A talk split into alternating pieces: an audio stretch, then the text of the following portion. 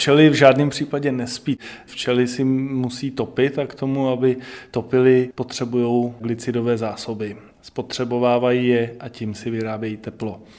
Včely putují po těch svých zásobách, Můžeme to monitorovat na té varová podložce, která je na dně úlu v podmetu, tak, že vidíme, jak z těch uliček kde se to včelstvo pohybuje aktuálně, spadává dolů tam měl a vidíme krásně, kde zrovna, v jaké části úlu se to včelstvo nachází. Víme, co dělají včely.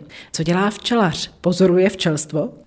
Když mu to stavba úlu dovolí, tak můžeme i pozorovat. Jsou různé úly, kde jsou okénka, nebo máme eh, takovou tu slídu nahoře s trubkovou folii. Ale nejlepší je čelstvo vůbec tímto způsobem nerušit. Můžeme pozorovat, jak už jsem řekl, kde se včelstvo pohybuje na té varua podložce.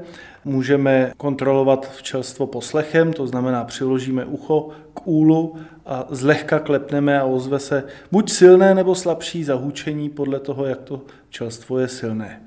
Možná bychom měli zjistit, jestli včely mají ještě potravu, jestli mají ještě zásoby.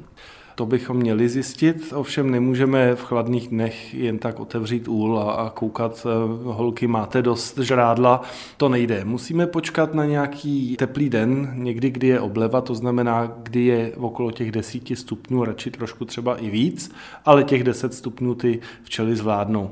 Koukneme se dovnitř, stačí, když koukneme jenom do uliček, vidíme tam dost zásob v pořádku.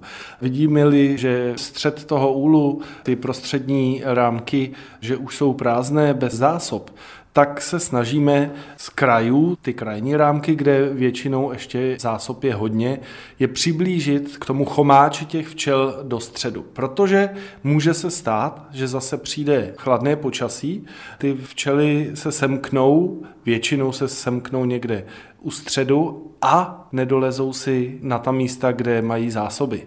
Paradoxně se pak může stát, že i když je tam zásob dostatek, tak nám včelstvo uhyne hlady. Takže na to pozor, opravdu bychom měli včeličkám tímto způsobem pomoci. Jsme na konci ledna, v únoru už nás asi také čekají intenzivnější přípravy na jaro. Kdo tak již neučinil, tak nejvyšší čas začít s obnovou rámků, sloukáme nové rámky, tavíme mezi stěny.